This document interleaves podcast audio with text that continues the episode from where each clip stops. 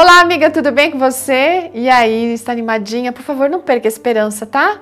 Hoje a nossa história foi encaminhada pela Ruth Carvalho e ela vem mostrando que essa esperança precisa sempre estar no nosso coração, não importa o que aconteça. A Ruth é casada com pastora, jornalista, e ela vem dizendo pra gente que ela e o marido sonhavam muito ter filhos, mas ela tinha um problema muito sério no útero. Tinha passado por cirurgia, tudo, mas para retirar miomas, mas eles voltavam. E à medida que o tempo passava, parece que sempre tinha mais miomas. Aí eles decidiram que de repente era melhor ela parar de trabalhar para fazer um tratamento, investir mais nisso para que pudesse engravidar. Ela topou isso, mas ela tinha, ela sabia que não seria fácil. Né? Ela teria que lutar com todas as forças até que ela não tinha. Então ela vivia clamando para Deus por um milagre. Bom, as coisas não aconteciam. Como não estava tendo filhos, então eles até entraram num programa de adoção. Ela ficou até triste com isso, sabe? Porque ela queria o filho dela. Mas ela orou a Deus e colocou assim: Senhor, a tua vontade seja feita. Né? Se for um menino daqui, um bebê da minha barriga, o barriga de outra mãe, eu vou entender e vou aceitar. E essa criança vai ser muito amada. Teve um momento em que ela foi participar de uma semana de família como uma convidada para pregar e ela lhe declarou em lágrimas que a família era um presente que Deus deixava para todos nós, né? que eles eram felizes, mas que tinham uma tristeza. Eles não conseguiam ter aquele sonhado bebê. Eu imagino que aquele povo deve ter orado por ela.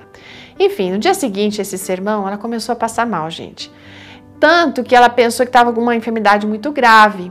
Aí, à medida que o tempo passava, ela foi no fim buscar uma médica e contou que tinha parado no hospital, tinham dado para ela remédio para o estômago. Aí a médica deu exames para ela fazer. E entre eles o teste de gravidez. E ela realmente estava grávida, gente. Ficaram assim, eufóricos. Mas ela sabia que as coisas não seriam simples, sabe? E não foram mesmo. Entre entrou num processo de gravidez de risco, né? Tanto que a obstetra achava que essa gestação não ia adiante. Só para você ter uma ideia, o médico que fez o ultrassom, ele não acreditava que tinha gestação, porque ele não conseguia encontrar o feto, só via miomas ali naquele útero. Enfim, eles não desistiram. Eles entendiam que se Deus estava dizendo que estavam grávidos por aquele exame, o Senhor que tinha começado aquela obra ia fazer com que chegasse até o final. E assim foi, gente. E aquela criança nasceu no tempo, né? E ela se demonstrou ser uma, uma criança assim guerreira, já lá no útero, lutando contra aqueles miomas, né? E a, se chamou Esther, a menininha. E ela percebe como a Esther ama Deus, tem prazer em adorá-lo. E a nossa amiga termina aqui dizendo, usando aquele verso de 1 Samuel 1,27, que fala as palavras de Ana, né? Eu pedi esta criança a Deus, o Senhor, e ele deu o que eu pedi. Sabe? E às vezes a gente desanima porque as coisas não acontecem no nosso tempo.